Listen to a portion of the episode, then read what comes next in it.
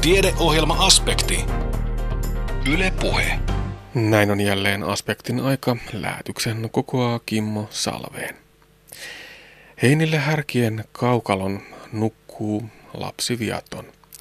Enkelparven tie kohtaluokse vie, rakkautta suurinta katsomaan.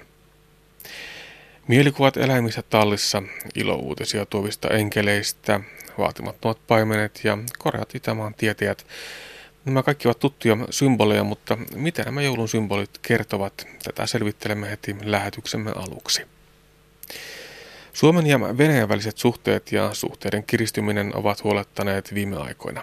Historian saatossa naapurussuhteemme itäiseen jättiläiseen on ollut varsin monimuotoinen ja jopa ainutlaatuinen. Luvassa Suomen ja Venäjän välisten suhteiden historiaa ja nykypäivää. Parempi päiväsarjassa me pohditaan, millaista on terveyttä edistävä liikunta. Tässä tämänkertaisen aspektimme aiheita. Mutta nyt siis jouluisen aiheeseemme aivan aluksi. Eli mitä seimi-asetelmista tutut joulun symbolit, eli eläimet, paimenet, Itämaan tietäjät ja enkelit oikeastaan kuvaavat. Anne Heikkisen haaseltavana on teologian tohtori Aulikki Mäkinen.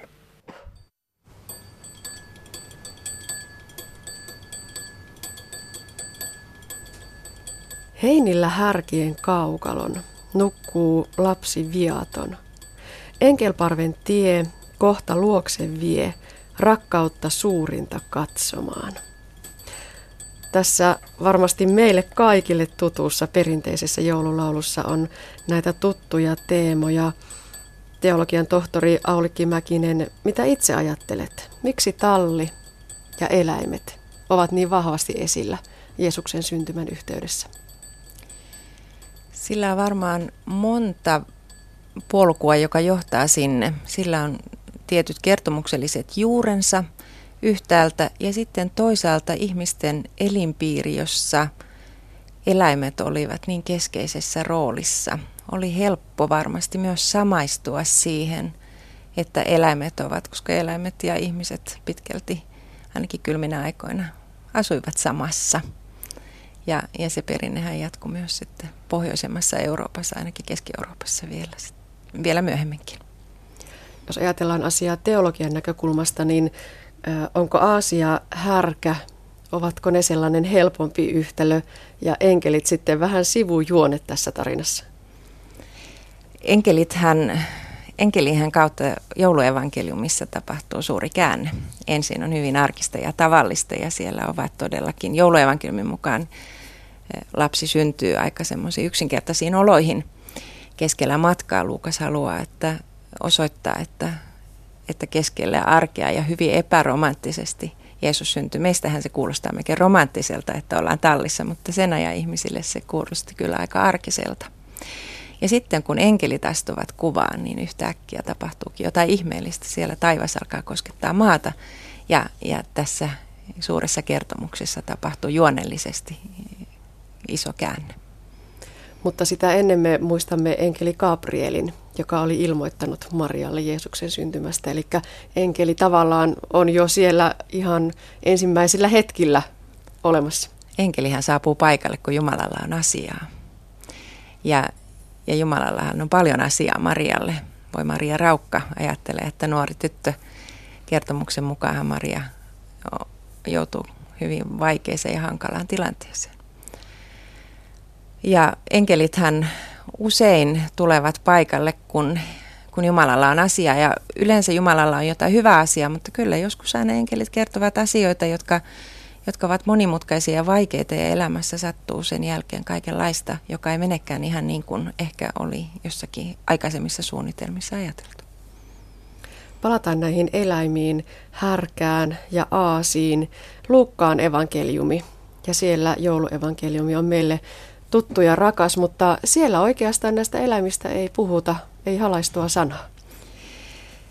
Ei, siellä ei puhuta. Se, en tiedä kuinka moni on oikeastaan ajatellut jouluseimiä ja seimiasetelmia katsellessaan, että, että eihän näitä eläimiä oikeastaan siellä ollut, koska meidän mielikuvissamme ikään kuin sinne talliin kuuluvat eläimet. Näinhän me ajattelemme, mikä sellainen talli on, jossa ei ole eläimiä. Ja voisikin ajatella, että ehkä Me voidaan puhua, raamatun kertomuksistahan puhutaan joskus valkoisena ja mustana tulena. Musta tuli on sitä, mikä on kirjoitettu ja valkoinen tuli on se, joka me sitten sinne keksitään sinne. Me annetaan ikään kuin lisää asioita sinne kertomuksen keskelle ja tässähän käy näin. Varhaiset kristityt lukivat, tai varhaisten kristittyjen raamattuhan oli meidän vanha testamenttimme, noin suunnilleen, se sama kirja. Ja varhaiset kristityt lukivat ennen kaikkea Jesajan profetioita niin, että ne kertoivat Jeesuksen syntymästä ja Jeesuksesta ja Jeesuksen tehtävästä. Jeesus oli se luvattu Messias. Ja Jesajan kirjan aivan alussa sanotaan näin. Härkä tuntee omistajansa ja aasi isäntänsä seimen, mutta Israel ei tunne, minun kansani ei tajua. Siis härkä ja aasi tunsivat isäntänsä, sen Messiaan, joka sieltä tulee. Ja niin kirkkoisät jo hyvin varhaisessa vaiheessa, noin 200-luvulta lähtien, sitten sijoittivat härän ja aasin sinne talliin, sinne tulevan Messiaan tai luvatun Messiaan vierelle. Ja edelleen tänäkin päivänä, kun me katsomme seimiasetelmia, niin todellakin siellä nämä eläimet ovat. Onko koskaan kukaan sinulta kysynyt, että, että miksi ne puuttuvat siitä evankeliumin tekstistä, vai onko se tosiaan niin, että tämä on asia, mitä ei oikeastaan niin pitkälle ajatella? Kukaan ei ole koskaan kysynyt, edes lapset eivät ole kysyneet sitä. Ja mä luulen, että se johtuu siitä, että vaikka se ei siinä kertomuksessa ole, niin meidän päässämme olevassa joulukertomuksessa eläimet ovat. Ne ovat siellä, koska meidän on mahdotonta ajatella tai tuntuu vaikealta ajatella, että on talli ilman eläimiä. Ja ikään kuin itsestään selvästi siellä, siellä on todellakin eläimiä. Miksi ne sitten ovat härkä ja aasi, niin sitähän voi miettiä. Niin, aloitetaan härästä. Miksi juuri härkä? Härkä on siitäkin mielenkiintoinen, että, että härkähän on Luukkaan, siis evankelista Luukkaan symboli, kun kuljetaan vanhoissa kirkoissa ja katsotaan, että mikä on hänen symbolinsa, niin se on härkä, jolla on tosin siivet. Mutta, mutta härkä kuvastaa juutalaisuutta yhtäältä, hyvin tavallinen ja, ja arkinen työjuhtaja eläin. Eläin on siellä. Ja sitten on aasi, muukalaisten aasi, joka myös hyvin usein on erilaisissa raamatun kertomuksissa. Pileamilla on ihmeellinen aasi, joka puhuu ja, ja jota Pileam tämä isäntä lyö, mutta sitten Aasihan saa tehtävän, jota hän sitten ikään kuin Jumalan suulla puhuu asioita. Sitten Aasi ihan Uudessa testamentissa Jeesus ikään kuin hän aloittaa täältä tallista tämä Aasi ja sitten se Aasi jatkaa sinne ristin tielle, jossa sitten Jeesus ratsastaa Aasilla. Jeesus ei ratsasta korskeilla hevosilla, jotka kulkevat ja joita kaikki ihailevat ja katsovat, vaan Aasi on myös nöyryyden ja, ja itsensä antamisen esikuva. Niin, Aasi yhdistyy sinne palmusunnuntaihin mm. ja siihen, kun Jeesus ratsastaa Jerusalemiin. Mutta tosiaan, täältähän se lähtee jo liikkeelle se yhteys Aasiin. Ja toisaalta sitten härkä on nähty uhrieläimenä. Voiko siinä ajatella jotakin viittausta sitten jo, jo Jeesuksen kuolemaan, tämmöiseen uhrikuolemaan? aivan varmasti voi nähdä. Että kun kirkkoisät kehittelivät teologiaa, varhaista teologiaa, ja Orginees, joka erityisesti Härän ja Aasin nosti näihin kuviin, joka hyvin symbolisesti ja allegorisesti ylipäätään käsitteli teologisia kysymyksiä. Niin voin hyvin kuvitella, että, että härkä siellä jo kuvaa uhrautumista. Palataan vielä sinne talliin. Onko se itse asiassa talli vai onko se luola? Meillä on paljon kristillisiä maalauksia, jossa Jeesus syntyykin luolaan eikä talliin. Ensimmäiset kristilliset maalaukset todellakin kertovat, että Jeesus syntyy luolaan, koska luola oli paikka, jossa eläimten suoja Palestiinassa, mitä todennäköisemmin oli. Siellä sinne rajuilmalta päästiin suojaan ja, ja varmasti myös pahtavalta auringolta – sinne luolan kätköihin. Ja, ja tässä, tässä hyvin voi ajatella, että se onkin ollut luoja, joka suojasi yötä vasten tuulelta ja kylmältä, jossa oltiin, ja siellä oli syöttökaukalo. Sinnehän varmaan moni perhe itse asiassa lapsensa joskus laittoi, jotta eläimet eivät potkisi, eivätkä vahingoittaisi sitä lasta siellä lattialla. Onko seimellä jotain teologista merkitystä vai onko se vain sopivasti todellakin sellainen fyysinen paikka, joka siellä tallissa tai luolassa on ollut? Ainakin se antaa suojaa. Ö, ensin alkuunhan seimet olivat ikään kuin katoksia, joiden alla oltiin. Ja sitten kun kristinusko levisi ja tuli alueille, jossa ihan oikeasti tarvittiin ilmaston tähden toisenlaista suojaa kuin jossakin lämpimillä alueilla, niin tietysti myös seimiasetelmat muuttuivat ja kuvasto muuttui, koska me kutsumme sitä kontekstualisoinniksi. Sinne, missä oltiin, niin se piti tulla ymmärrettäväksi. Sanan piti tulla jollain lailla lihaksi niille ihmisille ja todeksi. Ja ne saivat piirteitä aina siltä alueelta, jonne kristinusko levisi. Tämän sarjan nimikin on Hän seimessä nukkuu, tulee kauniista aika uudesta joululaulusta. Eli seimellä on loppujen lopuksi meille aika suuri merkitys, jos ajatellaan nimenomaan sitä symboliikkaa ja kuvastoa, että siinä se pieni vauva seimessä hän nukkuu. Kyllä, hän on suojassa yhtäältä, mutta Luukkaan tarkoitus on kertoa kyllä myös sitä, että miten Jeesus syntyy keskelle tavallista arkea. Hän ei synny palatseihin eikä, ja suojattomana ja, ja matkalla ja, ja jossakin jotakin sellaista epätavallista, jota ei tavallisesti yhdistetty suuriin kuninkaisiin. Jeesushan on salaisuus, joka syntyy. Vähän niin kuin ikään kuin kukaan ei huomaa, että hän syntyy, kunnes sitten enkelit sen näille köyhille paimenille ilmoittavat. Tästä päästäänkin osuvasti paimeniin. Miksi Aulikki Mäkinen juuri paimenet? No paimenet olivat halveksittu kansa, kansa tai halveksittu ammattiryhmä, koska he eivät pystyneet pitämään kiinni puhtaussäädöksistä juutalaisessa kulttuurissa. He olivat vähän kuin yhteiskunnan laidalla ja ulkopuolella. Ja ainakin meidän teologiamme mukaan me ajattelemme, että Jeesushan syntyy keskelle sinne, mikä, ei ole, ei, mikä on ei mitään, missä, mikä on ihmisten silmissä halveksittua ja vähäistä. Ja sitä paimenet tässä mitä ilmeisemmin myös edustavat. Hän ei synny juutalaisen yläluokan tai juutalaisten oppineiden, ei edes juutalaisten tavallisten ihmisten keskuuteen. Tosin Maria ja Joosefan eivät ole sinänsä köyhiä, he ovat tällaista alempaa keskiluokkaa. Mutta paimenet edustavat köyhiä. Heille kerrotaan ensimmäisenä suuri salaisuus. He ovat yöllä töissä. Heitä ei ehkä kaipaa kukaan mutta Jumala kaipaa heitä. No miten tähän kuvioon istuvat sitten Itämaan tietäjät kauniissa värikkäissä silkkisissä kaavuissaan? Varhaisessa kristillisyydessä tietysti suuri kysymys on se, että syntyykö Jeesus vain juutalaisten messiaksi. Kun evankelistat kirjoittavat evankeliumeja, niin silloin jo on selvää, että kristinusko on levinnyt hellenistiselle alueelle – ja Itämaan tietäjät osoittavat, että kyllä, myös muut kansat tulevat ja kumartavat Jeesusta. Jeesus on kaikkien Messias, koko maailman Messias. Hän on tullut pelastamaan koko maailman. Ja niin, niin sanoma annetaan ei vain näille köyhille paimenille, vaan myös näille viisaille ja oppineille toisista kulttuureista tuleville, tuleville tietäjille. Ja, ja se, että nämä Itämaan tietäjät tulevat teksteissä todella pian Jeesuksen syntymän jälkeen on vaivas kirkkoisia usein. He miettii, että, että eihän tämä nyt voinut käydä näin nopeasti, että, että tietäjät tulivat. Ja monissa heidän kirjoituksissaan, tai että he kuvaavat sitä, että Jeesus onkin usein jo ihan tämmöinen pikkupoika, muutaman vuoden ikäinen, kun nämä, nämä tietäjät sinne saapuu. Myös se Herodeksen määräys, että kaikki kaksivuotiaat ja sitä nuoremmat oli surmattava, viittaa siihen, että Jeesus olisi ollut tuolloin jo vähän vanhempi, koska hän oli uhanalainen. Ja, ja mitä he sitten oikeastaan olivat? Voi ajatella, että he olivat joko diaspora-juutalaisia kaksoisvirtoja alueelta, tai sitten persialaisia, joita eli hajallaan myös siellä kaksoisvirtoja alueella.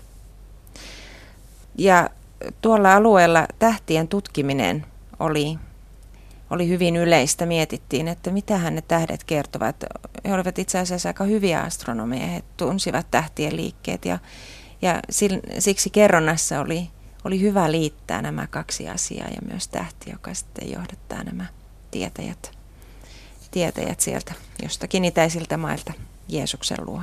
Mutta sitten katolisen kirkon piirissä aika vanhastaan ajateltiin, että he ovat kuninkaista ja sitten alettiin puhua kolmesta kuninkaista ja kolmen kuninkaan kumaruksesta.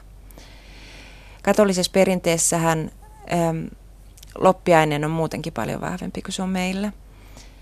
Ja, ja monissa kylissä yhä edelleen ja kaupungeissa kuninkaiksi pukeutuneet kolme pikkupoikaa kulkevat kylissä ja, ja kirjoittavat siunaukset talon oviin. Että se perinne elää, elää, elää paljon paljon vahvemmin katolisessa perinteessä kuin se elää meillä. Eikä se, ehkä se ei ole saavuttanut meillä Suomessa jostain syystä ollenkaan semmoista samanlaista kukostusta. Ehkä kuninkaat ja loisto olivat täältä niin kaukana. Talli ja seimi ja eläimet olivat paljon tutumpia niille suomalaisille, joille kristinusko tuotiin. Ja, ja ehkä me jo osaamme ajatella, mitä olivat kuninkaat ja tietäjät, mutta sata vuotta sitten oli kyllä aika, aika pitkä matka siihen kuninkaiden ja tietäjien loisto. Kyllä Aasia härkä olivat, olivat paljon jotenkin tutumpia hahmoja ja tallia, seimiä ja eläimet siinä ihmisten arjessa, jossa elettiin. Ja se puhutteli ihmisiä ehkä enemmän kuin se, että, että nämä oppineet jostakin tulevat ja tuovat hienoja lahjoja. Aasia härkä, Itämaan tietäjät, paimenet, tähti, talli, seimi – ne on nyt jo meille selvää kauraa. Entäpä sitten Aulikki Mäkinen enkelit? Millaista viestiä enkelit tuovat Jeesuksen syntymän yhteydessä? Enkelit kertovat aina siitä, että jotain tapahtuu, että Jumala on liikkeellä. Jumala ei ole siis paikallaan pysyvä muuttumaton, vaan Jumala toimii ja tulee lähelle ja kohti. Ja tässäkin jouluevankeliumissa näin tapahtuu. Paitsi että Jumala tulee ihmiseksi, myös Jumala lähettää tiedon siitä. Ja viestihän on aivan ihmeellinen. Enkelithän aloittavat sanomalla, että älkää pelätkö. Ajattelen, että se olisi hyvä viesti meille monille huolten ja pelkoja vaivaamille ihmisille tänäkin päivänä. Älkää pelätkö. Ehkä se onkin yhdestoista käsky. Ja sitten he ilmoittavat ilosanoman koko kansalle. Kristus on syntynyt maailmaan, hän on maailman vapahtaja – ja myös paimenet, Jumalahan saa aikaan myös sen, että ihmiset lähtevät liikkeelle, paimenet lähtevät liikkeelle. Mutta sitten kun enkelit laulavat siellä ihmeellisessä yössä, siellä pimeässä keskellä ei mitään, niin mitä he sanovat? He sanovat, että Jumalan on kunnia korkeuksissa, maan päällä rauha ihmisillä, joita hän rakastaa. Ja nyt voisi ajatella, että mitä on se rauha, joka, jota he laulavat. Tietysti he laulavat sovintoa Jumalan ja ihmisten välillä, jonka tämä vastasyntynyt lapsi on tullut tuomaan maailmaan. Mutta tuntuisi vieraalta ajatella, että he laulavat rauhanviestiä, joka olisi jotain ylimaallista tai vaan Jumalan ja ihmisten väliseen suhteeseen liittyvää, vaan kyllä he laulavat ihan oikeaa viestiä siitä, että, että ihmisten välillä olkoon rauha. Ei siis sota, vaan ihan konkreettinen rauha. Ja siinäkin se viittaus on sinne Jesajaan kun jouluna luetaan aina, luetaan sekä jouluevankeliumi, Uuden testamentin teksti, niin samalla luetaan myös vanhan testamentin teksti, siis näitä Messias-ennustuksia. Ja siellähän lukee näin, monille myös aika tuttu teksti.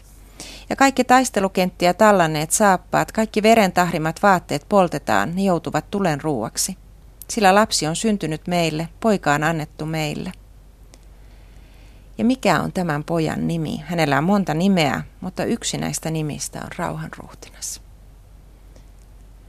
Jos nyt ajatellaan vaikka tilannetta sillä alueella, mitä nyt uutiset tälläkin hetkellä puhuu siitä, siitä alueesta, jossa, jossa Jeesus syntyi Syyriasta, myös lähialueista, jotka ovat jatkuvien konfliktien keskellä, niin mitä tämä rauhaviesti on? Meillähän, mehän voimme ohittaa sen ajattelemalla, että se on enkelien kaunista laulua ja, ja, ja jotenkin ei siihen tarvitse niin kiinnittää huomiota. Se on ikään kuin pieni yksityiskohta vaan siinä koko kertomuksessa.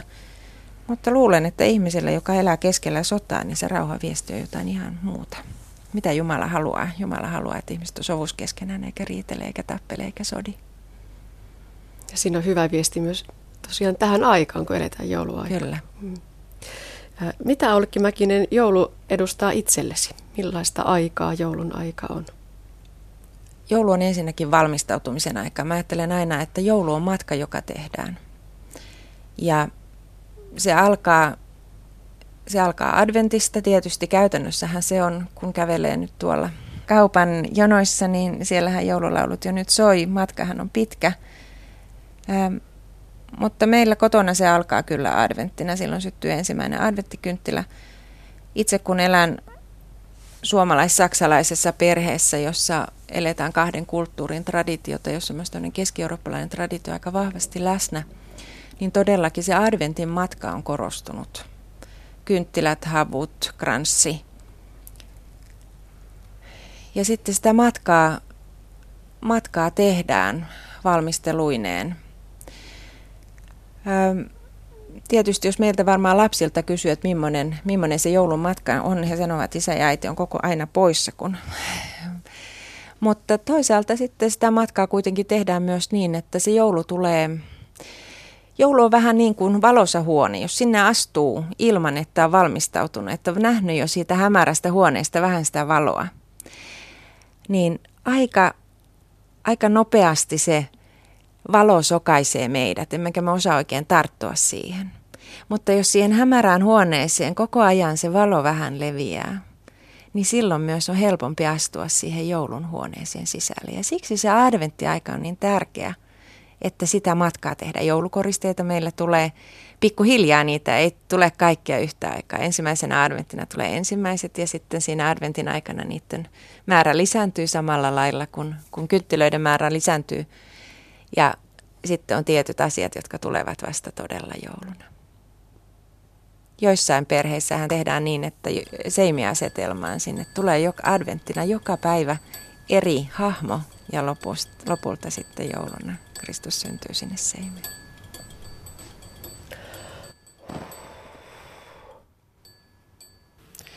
Näin totesi teologian tohtori Aulikki Mäkinen. Hänet tapasi Anne Heikkinen. Sitten kovasti viime aikoina pinnalla olleeseen aiheeseen, eli Venäjään – Suomen ja Venäjän väliset suhteet ja suhteiden kiristyminen ovat huolettaneet viime aikoina. Historian saatossa naapurussuhteemme itäiseen jättiläiseen on ollut varsin monimuotoinen ja jopa ainutlaatuinen. Venäjän tutkimuksen professori Timo Vihavainen toteaa, että Suomen ja Venäjän välillä oli harmoninen symbioosi aina 1800-luvun lopulle saakka. Mutta mitä tapahtui sen jälkeen? Korostaisin tätä yhtä sanaa tässä otsikossa, että Suomen ja Venäjän suhteiden naapuruuden historia on ainutlaatuinen nimittäin. Tuota, t- tällä hetkellähän sitä aika monet hämmästelevät ja pitävät hirveänä vahinkona ja, ja tuota, huonona asiantilana, että meillä on vähän erilaiset suhteet Venäjään kuin muilla, mutta siitä on parista vuotta kuitenkin on ollut jo tämmöistä tämmöisiä erityispiirteitä, joita ei sitten muilla valtioilla ole ollut. Ja olen hyvin usein viitannut siihen, että vuonna 1897 yleisvenäläisessä väestön laskennassa Suomessa oli 3,7 miljoonaa, hetkinen, nyt tuli 2,7 miljoonaa korjaan asukasta, joista noin 6000 oli venäläisiä, pois lukien sotilaat, jotka on tilapäisesti oleskelevia. Eli hirvittävän vähän, 0,2 prosenttia. Sata vuotta oltiin oltu samassa valtioyhteydessä. Tämä riittää jo kuvastamaan sitä, että miten, miten tuota, niin selvää ää, rakoa tähän emä, emämaahan pidettiin. No sitä en sitten rupea selostamaan, että miten tämä oli mahdollista, mutta tuota, voidaan nyt kiteyttää se, että Suomen asema Venäjän keisarikunnassa oli, oli tuota, verrattavissa siihen, mikä on Ahvenanmaan asema Suomen yhteydessä, paitsi että se oli huomattavasti itsenäisempi, erittäinkin paljon. Ja tuota, tämähän on esimerkiksi Ahvenanmaan kannalta tämä nykyinen asema on semmoinen, joka heitä ilmeisesti miellyttää. Ja kyllä suomalaisetkin tykkäsivät tästä omasta asemastaan. Sata vuotta pärjättiin hyvin. Sen jälkeen itse asiassa tiettyjä venäläisiä piirejä rupesi kade, tuota, käymään kateeksi niin paljon tämä Suomen, Suomen asema ja sitten myöskin viitattiin siihen, että ne vallankumoukselliset täällä Suomessa pesivät ja niille ei mahda mitään ne vehkeille viranomaisten kanssa. No sitten kun bolshevikit ottivat vallan, niin tätähän me koitettiin taas käyttää valttina, että mehän, mehän teitä autettiin aikoinaan. No yhtä kaikki kyllä se ainutlaatuinen suhde oli, että voidaan ihan käyttää tämmöistä termiä kuin harmoninen symbioosi 1800-luvun lopulle asti, vaikka sanomalehdissä oli kyllä sitä sanasotaa sitten 1880-luvulta lähtien, mutta, mutta tuota, siellä oli oikeastaan vähän tämmöistä näyteikkunapolitiikkaa. Juuri samaan aikaan kun Puola, joka oli kapinoidut, menetti kaikki oikeutensa, niin Suomi sai runsaasti lisää. Alkoi tämmöinen niin sanottu perustuslaillisen kehityksen kausi, eli rupesi työskentelemään valtiopäivät, tehtiin hyvin paljon liberaalia uudistuksia. Muualla Venäjällä voitiin vain kateellisena katsoa, että mitä Suomessa tapahtuu. No sitten se konfliktihan, niin, kannattaa tietenkin mainita tuossa Nelmanin linja etenkin täällä. Se on hyvin paikallaan joka tapauksessa.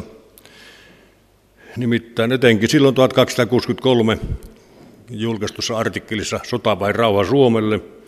Snellman ansaitsi kannuksia sitten Pietarissa ja, ja hänestähän tuli senaattori sitten ja tuota, samana vuonna saatiin tämä keisarin allekirjoittama kielireskripti, eli suomen kielen oikeudet tunnustettiin. Eli tuota, tässä oli myöskin suomalaisuusliikkeellä oli hyvin huomattavia tuota, etuja siitä, että, että tuota, Suomi noudatti tämmöistä yhtenäisyyslinjaa, lojaalista linjaa ja tuota, sehän toimi kohtuullisen hyvin tuonne kuitenkin. Sitähän vielä ensimmäisellä sortokaudella sitten yritettiin noudattaa. No usein on sitten väitetty, että, että Suomi unohti tämän suuren kansallisen Venäjäpolitiikkansa maailmansotien välisenä aikana, mutta minusta se on aika pinnallinen lähestymistapa. Kyllähän tietysti pyrittiin turvaamaan Suomi siltä, ettei se Venäjä kaappaa sitä takaisin, koska oli kaikki syy olettaa, että näin voi tapahtua. Mutta tuota, ei kuitenkaan liittouduttu sotilaallisesti, vaan, vaan tuota, turvattiin kansainliittoon, joka sitten osoittautui aika huonoksi turvaksi, mutta, mutta kuitenkin. Ja se oli tämmöinen poliittinen linjaus, joka toimi jopa vuonna 19, ainakin osittain nimittäin. Tämmöistä suurta interventiota Pietarinhan Suomi ei tehnyt, mikä oli erittäin tärkeä asia. Leinin siitä kirjoitteli, että jos nämä pikkuvaltiot, joku niistä olisi sillä dramaattisella hetkellä pistänyt punnuksensa sinne Venäjää vastaan, bolshevikkeja vastaan, niin olisi tuota bolshevikkivalta ollut mennyttä tuota minimiajassa ja minimiuhreilla. Pitääkö tämä paikka, se on vaikea sanoa, mutta joku tuommoinen Aunuksen retki tai Karjalan kansannousun auttaminen, nehän tapahtuivat, mutta vähän saman tapaan kuin Venäjä toimii nykyisin Ukrainassa, niin se oli epävirallista. Siellä oli ilmalaisia ja Suomen valtio on irtisanoutu näistä. No sotien aikana nyt ainakin sitten tuntuu, että totta kai se Suomi nyt luopui siitä perinteistä linjastaan, mutta ei tämä nyt ihan näin kuitenkaan yksinkertaista ole. Tuota, Saksahan luovutti Suomen valtiamaiden kansan Neuvostoliitolle – ja talvisodan aikana Hitler vielä sitten, sitten korosti, että suomalaiset saivat mitä ansaitsivat, että he ovat koko ajan Saksaa, Saksaa vastaan räkyttäneet siellä ja eivätkä ole suostuneet Saksan tarjoamiin takeisiin ja ovat vain sitä liittoutumattomuuttaan mukavassa ylläpitäneet. Ja tuota, tässä on semmoinen näköharha, joka usein meillä, meillä sitten esiintyy, että väitetään, että meillä oli 30-luvulla saksalaissuuntaus. Sehän nyt ei pidä ollenkaan paikkaansa. Saks, saksalaismielinen ainakin jossakin mielessä oli IKL, jolla oli 14 paikkaa eduskunnassa ja sitten 39 vaaleissa kahdeksan paikkaa. Ei se mikään nyt hirmuinen voima ollut. Että, että tuota, se vääristää helposti perspektiiviä, kun Suomi joutui sinne Saksan kelkkaan, mutta tuota, se ei taaskaan liittoutunut. No nythän näitä on näitä kirjoja, kuten Jokisipiläkin väitöskirjassaan joka on hyvin ansikas tietysti, niin pohdiskelee tämän liittoutumissanan merkitystä ja että eikö se nyt ollut liittoutumista, okei. Sanoistahan voidaan kiistellä, mutta tuota, se oli hyvin oleellista, että, että tuota, nimenomaan tämmöistä liittoa ei sitten, sitten ollut. Se oli Suomen virallinen doktriini. Emme ole Saksan kanssa liitossa, olemme kanssa sotijoita. Jos olisi sanottu, että olemme Saksan kanssa liitossa, niin se olisi muuttanut kaiken. Samahan koskee sitten tätä sodan jälkeistä aikaa. Sanottiin, että olemme puolueettomia. Kyllä siellä joku voi viisastella, että meillähän oli tämä YA-sopimus, joka vei meidän puolueettomuuden, mutta tuota, jos me oltaisiin sanottu, että me olemme Neuvostoliiton kanssa liitossa, niin tilanne olisi ollut täysin toinen. Että kyllä tämä Suomen linja, sitä pidettiin yllä hyvin tiukasti mahdollisuuksien rajoissa. Ei ne ollut hirveän hyvät, mutta tuota, siitä tehtiin mitä, mitä voittiin.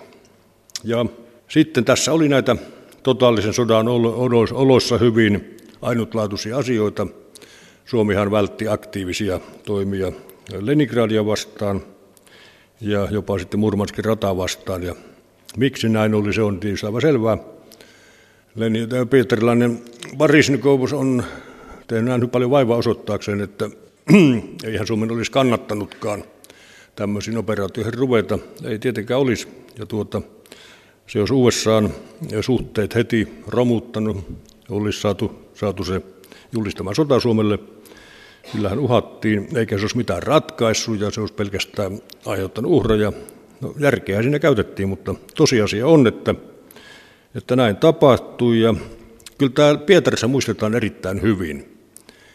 Tuota, siellä on, on tällaisia suuria Mannerheim-faneja esimerkiksi. Voi sanoa, että ihailijakerho on ollut, ollut siellä. Olin siellä Suomen instituutin johtajana pari vuotta ja siellä sitten ne tietenkin ilmestyivät nämä Mannerheimin ystävät sinne. Ja niiden joukossahan oli nykyisin aika paljon esille noussut Venäjän ääntenlaskennan ykkösmies, eli Tsurov, joka, joka kirjoitti kirjankin, jossa Mannerheim seikkailee muiden mukana ja suurena Pietarin ystävänä, Leningradin ystävänä.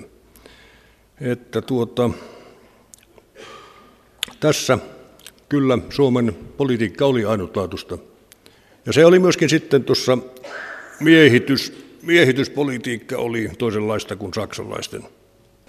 Miehityspolitiikka siitä nyt on tietysti tehty sitten kirjoja ja on Venäjällä ollut, ollut sellaista henkeä, se on pyritty nostamaan tämmöiseksi sotarikokseksi. Siinähän erotettiin toisistaan sitten niin sanotut kansalliset ainekset ja sitten venäläiset.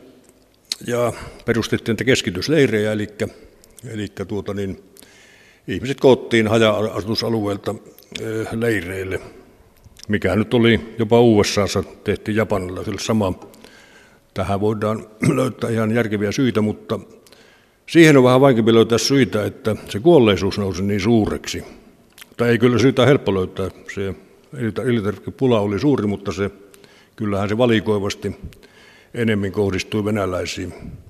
Mutta nyt on, esimerkiksi Petroska yliopistossa on tehty haastattelututkimuksia. Ihmiset, jotka oli, oli näissä leireissä ja miehityksessä, ne muistelee, mitä siellä tapahtui. Samoin on julkaistu sitten dokumentteja, aikalaisdokumentteja.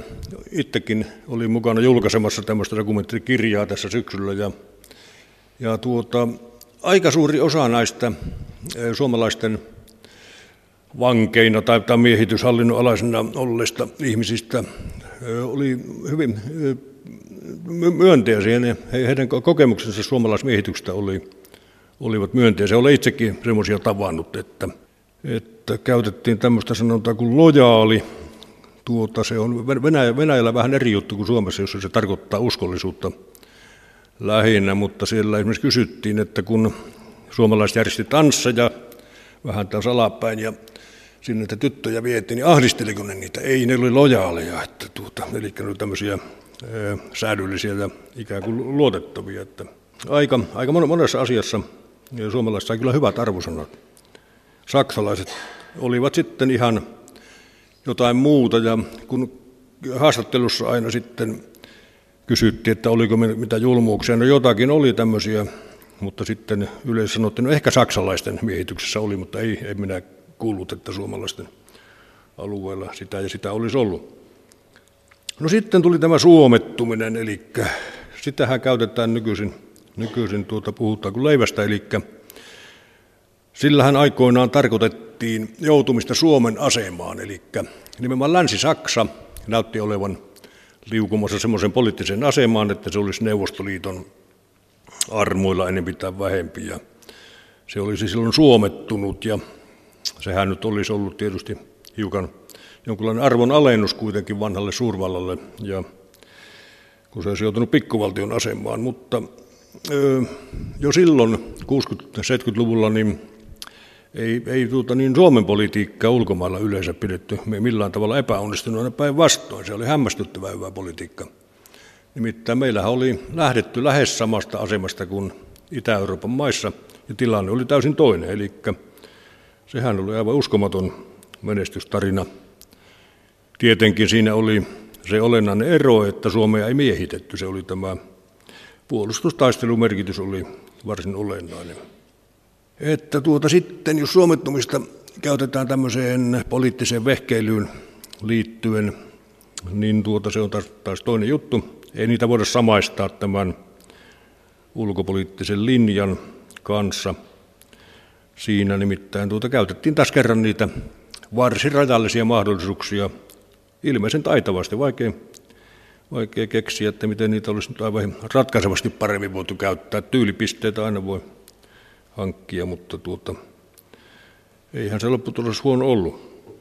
Eli jos ajatellaan sitä ulkopolitiikkaa, niin kyllähän tuota, vuosien 1944-1991 linjana oli taas tämä puolueettomuuspyrkimys, liittoutumattomuus ja tuota, suomalaisten vastaus sitten, jos joku sitten, sitten yritti vähän nälviä, että miten teillä nyt Venäjän kanssa, Neuvostoliiton kanssa menee, niin vaikka saksalaisille voi sanoa, että meillähän ei ole maassa vieraita joukkoja, että, että tuota teillä taitaa olla, että meillähän on itsemääräämisoikeus säilynyt, säilynyt sikälikin.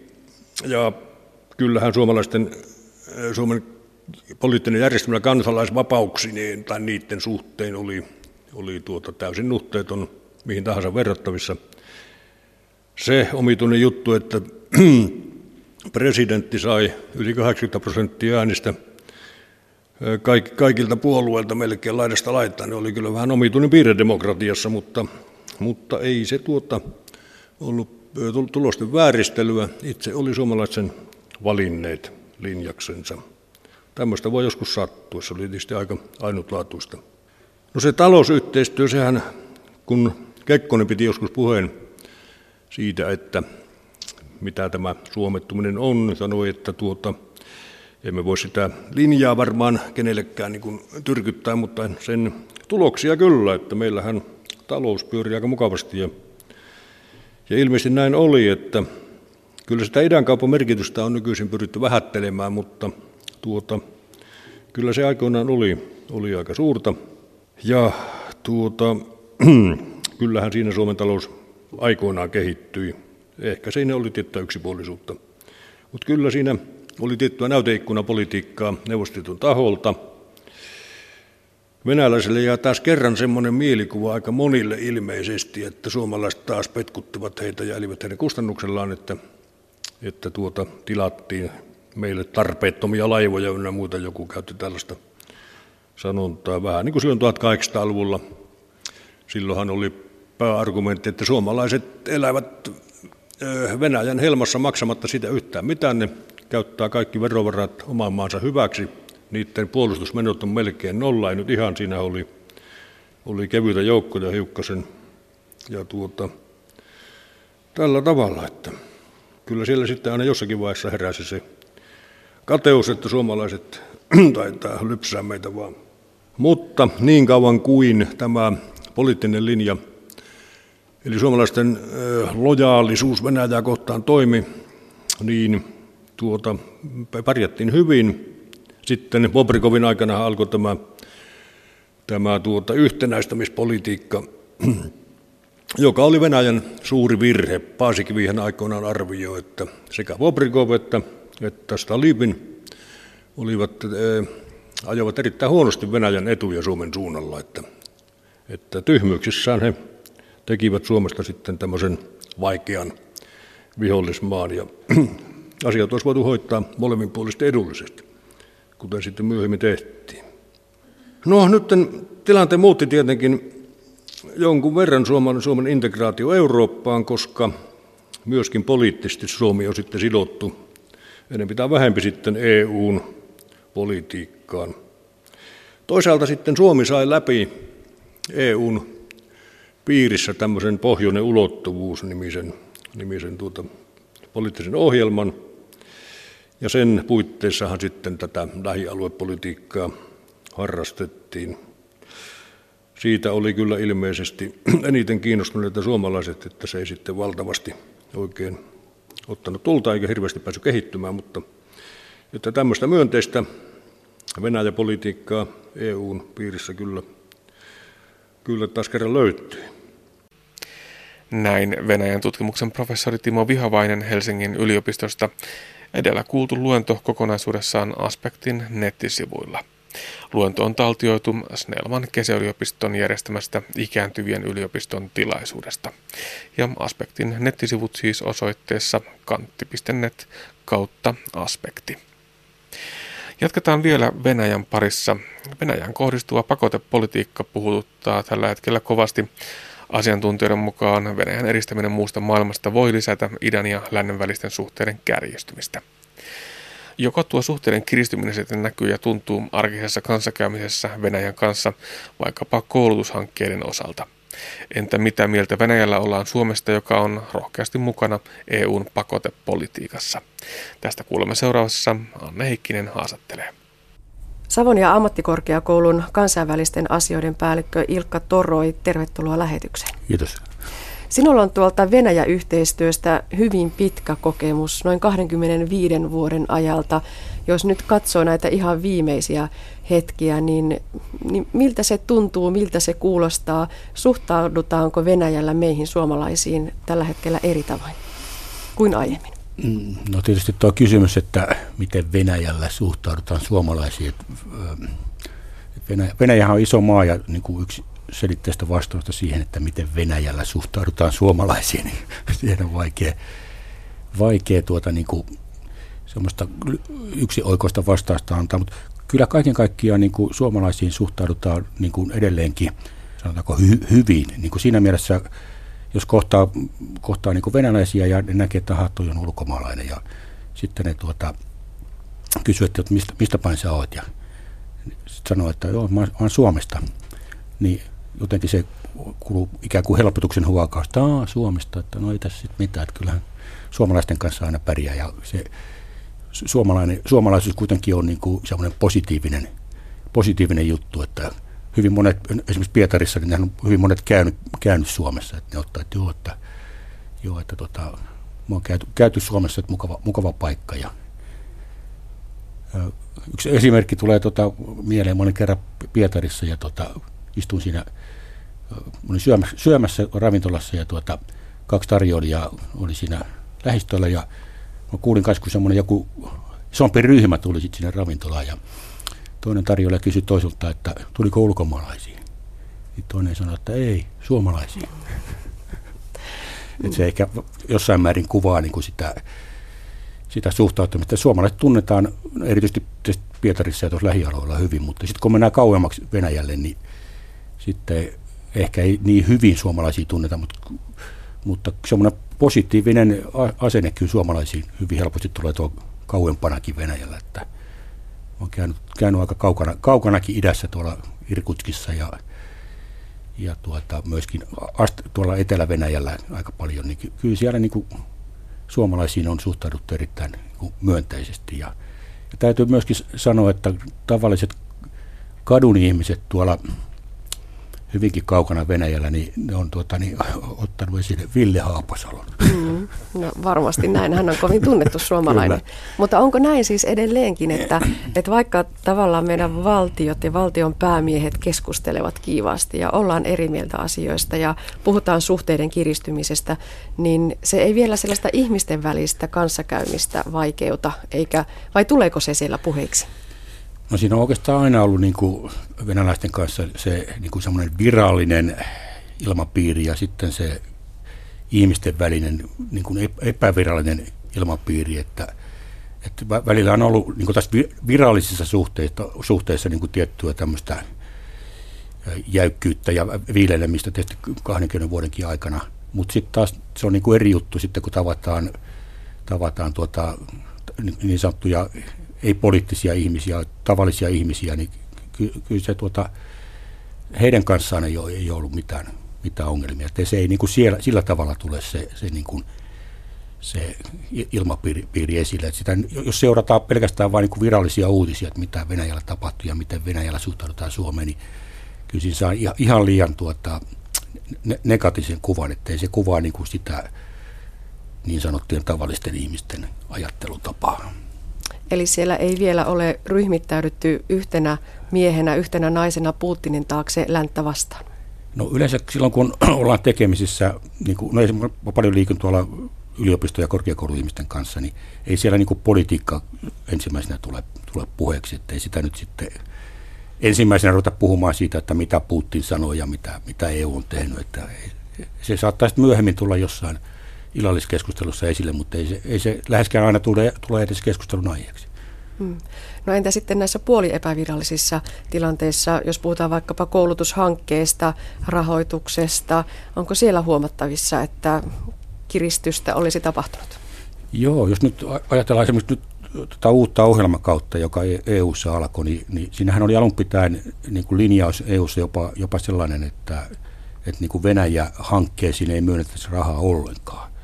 Nyt se linja vähän niin kuin, löyseni, löyseni siinä mielessä, että Venäjä voi olla mukana, mukana tuota, sellaisissa hankkeissa, jossa on mukana muitakin maita. Et aikaisemmin oli mahdollista sellaisia tiettyjä hankkeita toteuttaa, missä oli EU-maita ja Venäjä, mutta nyt ei sellaisia hankkeita, missä Venäjä on niin kuin siinä ko- ko- kohteena, esimerkiksi koulutuksen kehit- kehittämistä pelkästään Venäjälle, niin semmoiseen hankkeeseen ei ole mahdollista saada rahoitusta. Että aikaisemmin meillä oli hyvinkin paljon sellaisia hankkeita, missä niin kuin EU-maiden yhteistyönä kehitettiin jotain esimerkiksi matkailualan koulussa tai, tai, tai e, informaatioteknologiaa opetusta Venäjällä, Venäjällä. mutta tämmöisiin hankkeisiin ei enää EU myönnä rahoitusta. Siinä, siinä mielessä tiu, linja on tiukentunut. Tuo rakas naapurimme Venäjä on meille ollut aina vähän semmoinen hankala naapuri, tai ainakin hankalan naapurin maineessa, ja meissä on itse asiassa hyvin pinnassa. Kun vähän rapsuttaa, niin, niin kyllä se Venäjä vastaisuus, ei nyt ihan Venäjä vihasta voi puhua, saati siitä r alkavasta sanasta, mutta että ei se kauhean syvässä meissä ole, niin tota, oletko Ilkka Toroi koskaan törmännyt tällaisiin asenteisiin, kun tätä yhteistyötä tehdään? Joo, siis suomalaisten kohdalla. Mm. Joo, kyllä se oikeastaan, tai se on niin kuin sikäli, sikäli tuota, jännä ilmiö, että että suomalaiset on niin kuin jakautunut kahtia tavallaan siinä mielessä, että, että se, kun aletaan puhua Venäjästä, niin, niin siinä on joko, joko Venäjästä joko pidetään tai ei pidetä. Että semmoista niin kuin sanotaan neutraalia välimuotoa ei oikeastaan ole olemassa. Että hyvin, hyvin monet tuota, ihmiset, jotka on käynyt, käynyt Venäjällä, niin ne taas niin kuin on, on hyvinkin Venäjän myönteisiä. Ja sitten tuota, jotkut on, on taas niin kuin toisessa ääripäissä, että he, he ei halua olla venäläisten kanssa tekemisissä ollenkaan. Mutta tuota, mä olen monta kertaa sitten kysynyt niiltä, jotka on ollut niin hyvin äärikriittisiä. Mä olen kysynyt, että oletko monta kertaa käynyt Venäjällä, oletko tavannut monta venäläistä ihmistä. Niin yleensä ne, jotka on ollut kaikkein kriittisimpiä, ne ei koskaan käynyt Venäjällä, eikä ole tavanneet yhtään venäläistä niin kuin kasvotusten tai keskustelleet heidän kanssaan. Mutta taas toisaalta ne, jotka on käynyt siellä ja tota, jotka on jonkun verran venäläisten kanssa tekemisissä, niin kyllähän hekin tietysti tietyllä tavalla kriittisiä on, mutta tämmöistä niin kuin jyrkkiä vastakkainasettelua ei, ei suinkaan tule. Että se on aika, aika pitkälle sitä, että myöskin se tietämys Venäjästä on yllättävän huonoa. Mm. No miten hyvin me suomalaiset tunnemme ne Venäjän ja venäläisten erityispiirteet, jos ajatellaan vaikka yhteistyötä ja, ja erilaisissa hankkeissa toimimista, niin niin mitä pitää muistaa, kun ollaan Venäjän kanssa tekemisissä? Joo, mitä pitää muistaa? No kyllä meillä, tässä meidän peruskäyttäytymisessä on aika paljon loppujen lopuksi samankaltaisia piirteitä kuin mitä, mitä venäläisilläkin on. Et se oikeastaan niin huomaa silloin, kun jossain hankkeessa esimerkiksi on mukana etelä-eurooppalaisia tai, tai vähän kauempaa Euroopasta Venäjän verrattuna oleviin maita, niin he, he, he, he, heidän niin kuin, tietämys Venäjästä ei, on, ei sitä ole ollenkaan. Ja suomalaiset monta kertaa niin kuin käyttäytyy, käyttäytyy ihan niin kuin automaattisesti aika pitkälle samalla tavalla kuin venälä, venäläiset. Että esimerkiksi tuota, no, tyypillinen esimerkki voi olla, monille ulkomaalaisille ei voi suoraan sanoa, että lähdetään, lähdetään nyt saunaan tästä. Mutta venäläiset ei hämmästy että jaha, mennään saunaan, tämä on normaalia kanssakäymistä. Ja sitten tuota, venäläisten kanssa myöskin, äh, sanoisin, että se semmoinen, niin kuin aikaisemmin, aikaisemmin puhuin siitä virallisesta ilmapiiristä ja sitten tästä epävirallisesta ilmapiiristä, niin se loppujen lopuksi on niin kuin, pitää olla niin kuin hyvin pitkälle oma, oma itsensä kuitenkin siinä ja tuota, kertoo, kertoo juttuja ja ei, ei ainakaan niin kuin jännittää ja, ja olla, olla virallisen oloinen venäläisten kanssa olevissa neuvotteluissa. Se hyvin nopeasti laukeaa sitten semmoinen aika, aika lepposakin ilmapiiri. Että se virallinen kuva Venäjästä niin kuin hallitsee vähän niin kuin liikaa, tai, tai venäläisistä hallitsee niin kuin liikaa sitä ennakkokuvaa, mutta, mutta ihmisinä useimmat venäläiset on hyv, hyvinkin tuota, niin, semmoisia lepposia ja kovia, kovia vitsinkertoja. Hmm. No vieläkö Suomi on luotettava ja kiinnostava yhteistyökumppani kaikista pakotteista ja idän ja lännen suhteiden kiristymisestä huolimatta? Niin kyllähän Suomi edelleenkin kiintoisa kumppani on, ei siitä pääse mihinkään. Mutta tietysti mä oon puhunut lähinnä niin tästä koulutus, koulutushankkeesta ja sen tyyppistä asioista, mutta tietysti jos ajatellaan puhdasta kaupankäyntiä ja liiketoimintaa, niin siinähän tietysti kyllä nämä EU, EU-pakotteet tuota, vaikut, vaikuttaa tähän kaupankäyntiin kyllä tällä hetkellä aika, aika voimakkaasti. Että kun Suomi on joka tapauksessa osa EUta, niin mielellään ehkä ei ihan uusia sopimuksia ei vielä tehdä, koska ei oikein tiedetä, että mitä tarkkaan voidaan tehdä. Mitä itselläsi Ilkka Toroi on meneillään Venäjän kanssa? Milloin seuraava reissu tai yhteinen hanke tai yhteinen projekti on toteutumassa? No seuraava reissu on tuota, no, joulukuun alussa me lähdetään tota, opiskelijoiden, ensimmäisen vuoden opiskelijoiden kanssa, siinä on eri alojen opiskelijoita Savoniasta, niin tuo Pietariin. Ja meillä on tämmöinen Discover Russia-hanke menossa tuota Savoniassa, ja siinä pyritään, pyritään tuota, saamaan opiskelijoita kiinnostumaan Venäjän kielen ja kulttuurin ja Venäjän liittyvien asioiden opiskelusta, ja siihen kuuluu myöskin opintojen alkuvaiheessa sitten tietylle osalle porukkaa, eli noin, kolme, noin 25 opiskelijaa lähtee nyt sitten useammat ensimmäistä kertaa käymään Venäjällä ja Pietarissa. Että se on niin kuin seuraava, seuraava reissu Venäjälle. Ja sitten näitä hankkeita nyt sitten tuota, tämmöistä op, opettaja- ja opiskelijavaihtoa meillä on Venäjän kanssa menossa, menossa jatkuvasti. Että tuoreen, tuoreen hanke oikeastaan on, on se, että tehtiin yhteistyösopimus Sotsin olympiayliopiston kanssa ja sieltä, sieltä olisi tulossa harjoittelijoita tänne Suomeen ja heitä kiinnostaa erityisesti tämmöinen hiihtokeskusten toiminta, että he opiskelee niin kuin tämmöistä sport managementia ja miten se yhdistetään matkailuun. Että muun muassa tämän alueen, alueen tiettyjä hiihtokeskuksia on siinä ollut ollut mukana ja mahdollisesti tuolta Lapista myöskin hiihtokeskuksia. Tulee katsoa, että miten, miten tuota, suomalaiset pyörittää niin kuin hiihtokeskuksia. Ja osittain tietysti kiinnostaa myöskin se, että miten me ollaan onnistuttu houkuttelemaan tänne niin paljon venäläisiä asiakkaita sitten. Mikä Suomessa, suomalaisissa hiihtokeskuksissa kiinnostaa venäläisiä? No entä sitten toisinpäin, kiinnostaako Venäjä suomalaisia opiskelijoita? Se kielen osaaminen, kulttuurin osaaminen olisi kiistaton myyntivaltti sitten, kunhan opiskelija valmistuu ja lähtee tuonne työelämään, mutta että onko sitä kiinnostusta riittävästi olemassa? Joo, kyllä sitä, kyllä sitä on, mutta ehkä voisi olla vielä enemmänkin sitä kiinnostusta. Ja se jossain määrin tosiaan sitä kiinnostusta ehkä rajoittaa se, että monissa, monissa hankkeissa, esimerkiksi jos haluaa harjoitteluun Venäjälle, niin useimmissa tapauksissa pitäisi osata aika hyvin – Venäjää ennen kuin siellä pystyy olemaan. Mutta kyllä meidän, meidän opiskelijat on ollut harjoittelussa, matkailualan ja hotelli- ja ravintola opiskelijat on muun muassa olleet harjoittelussa. Sitten meillä on ollut opiskelua vaihtoa, opiskelijavaihtoa useammankin venäläisen korkeakoulun kanssa. Ja sitten on näitä opetuksen kehittämishankkeita, joissa on yleensä ollut tämmöisiä lyhyempiä, 1-2 viikon mittaisia intensiivijaksoja Venäjällä. Että niihin on kyllä ollut halukkaita, mutta sitten tämmöisiin niin kuin pitempiin niin kuin on mahdollisuuksia lukukauden mittaisiin tai lukuvuoden mittaisiin opintoihin Venäjällä, niin niihin ei niinkään, niin paljon ole ollut halukkaita kuin mitä paikkoja olisi tarjolla. Ja siinä tosiaan tuo kielitaito jossain määrin rajoittaa sitä osallistumista. Että, että pelkästään englannin kielellä Venäjällä ei oikein, oikein hyvin pärjää. Pärjää nyt jotenkuten, mutta ei, ei, ei riittävän hyvin. Tosiaan tämä EUn tilanne, pakotepolitiikka, tilanne suhteessa Venäjään elää koko ajan. Uusia uutisia tulee joka päivä. Ei kai auta muu kuin jäädä kuulolle. Joo, ei siinä muuta kuin pitää seurata päivittäin tilannetta, että mitä siellä naapurimaissa tapahtuu. Näin totesi Venäjän asiantuntija Ilkka Toroi. Hän työskentelee kansainvälisten asioiden päällikkönä Savonia ammattikorkeakoulussa. Edellä kuultu haastattelu ja tätä edeltänyt Timo Vihovaisen luonto on taltioitu ennen Venäjän viimeisimpiä talousuutisia.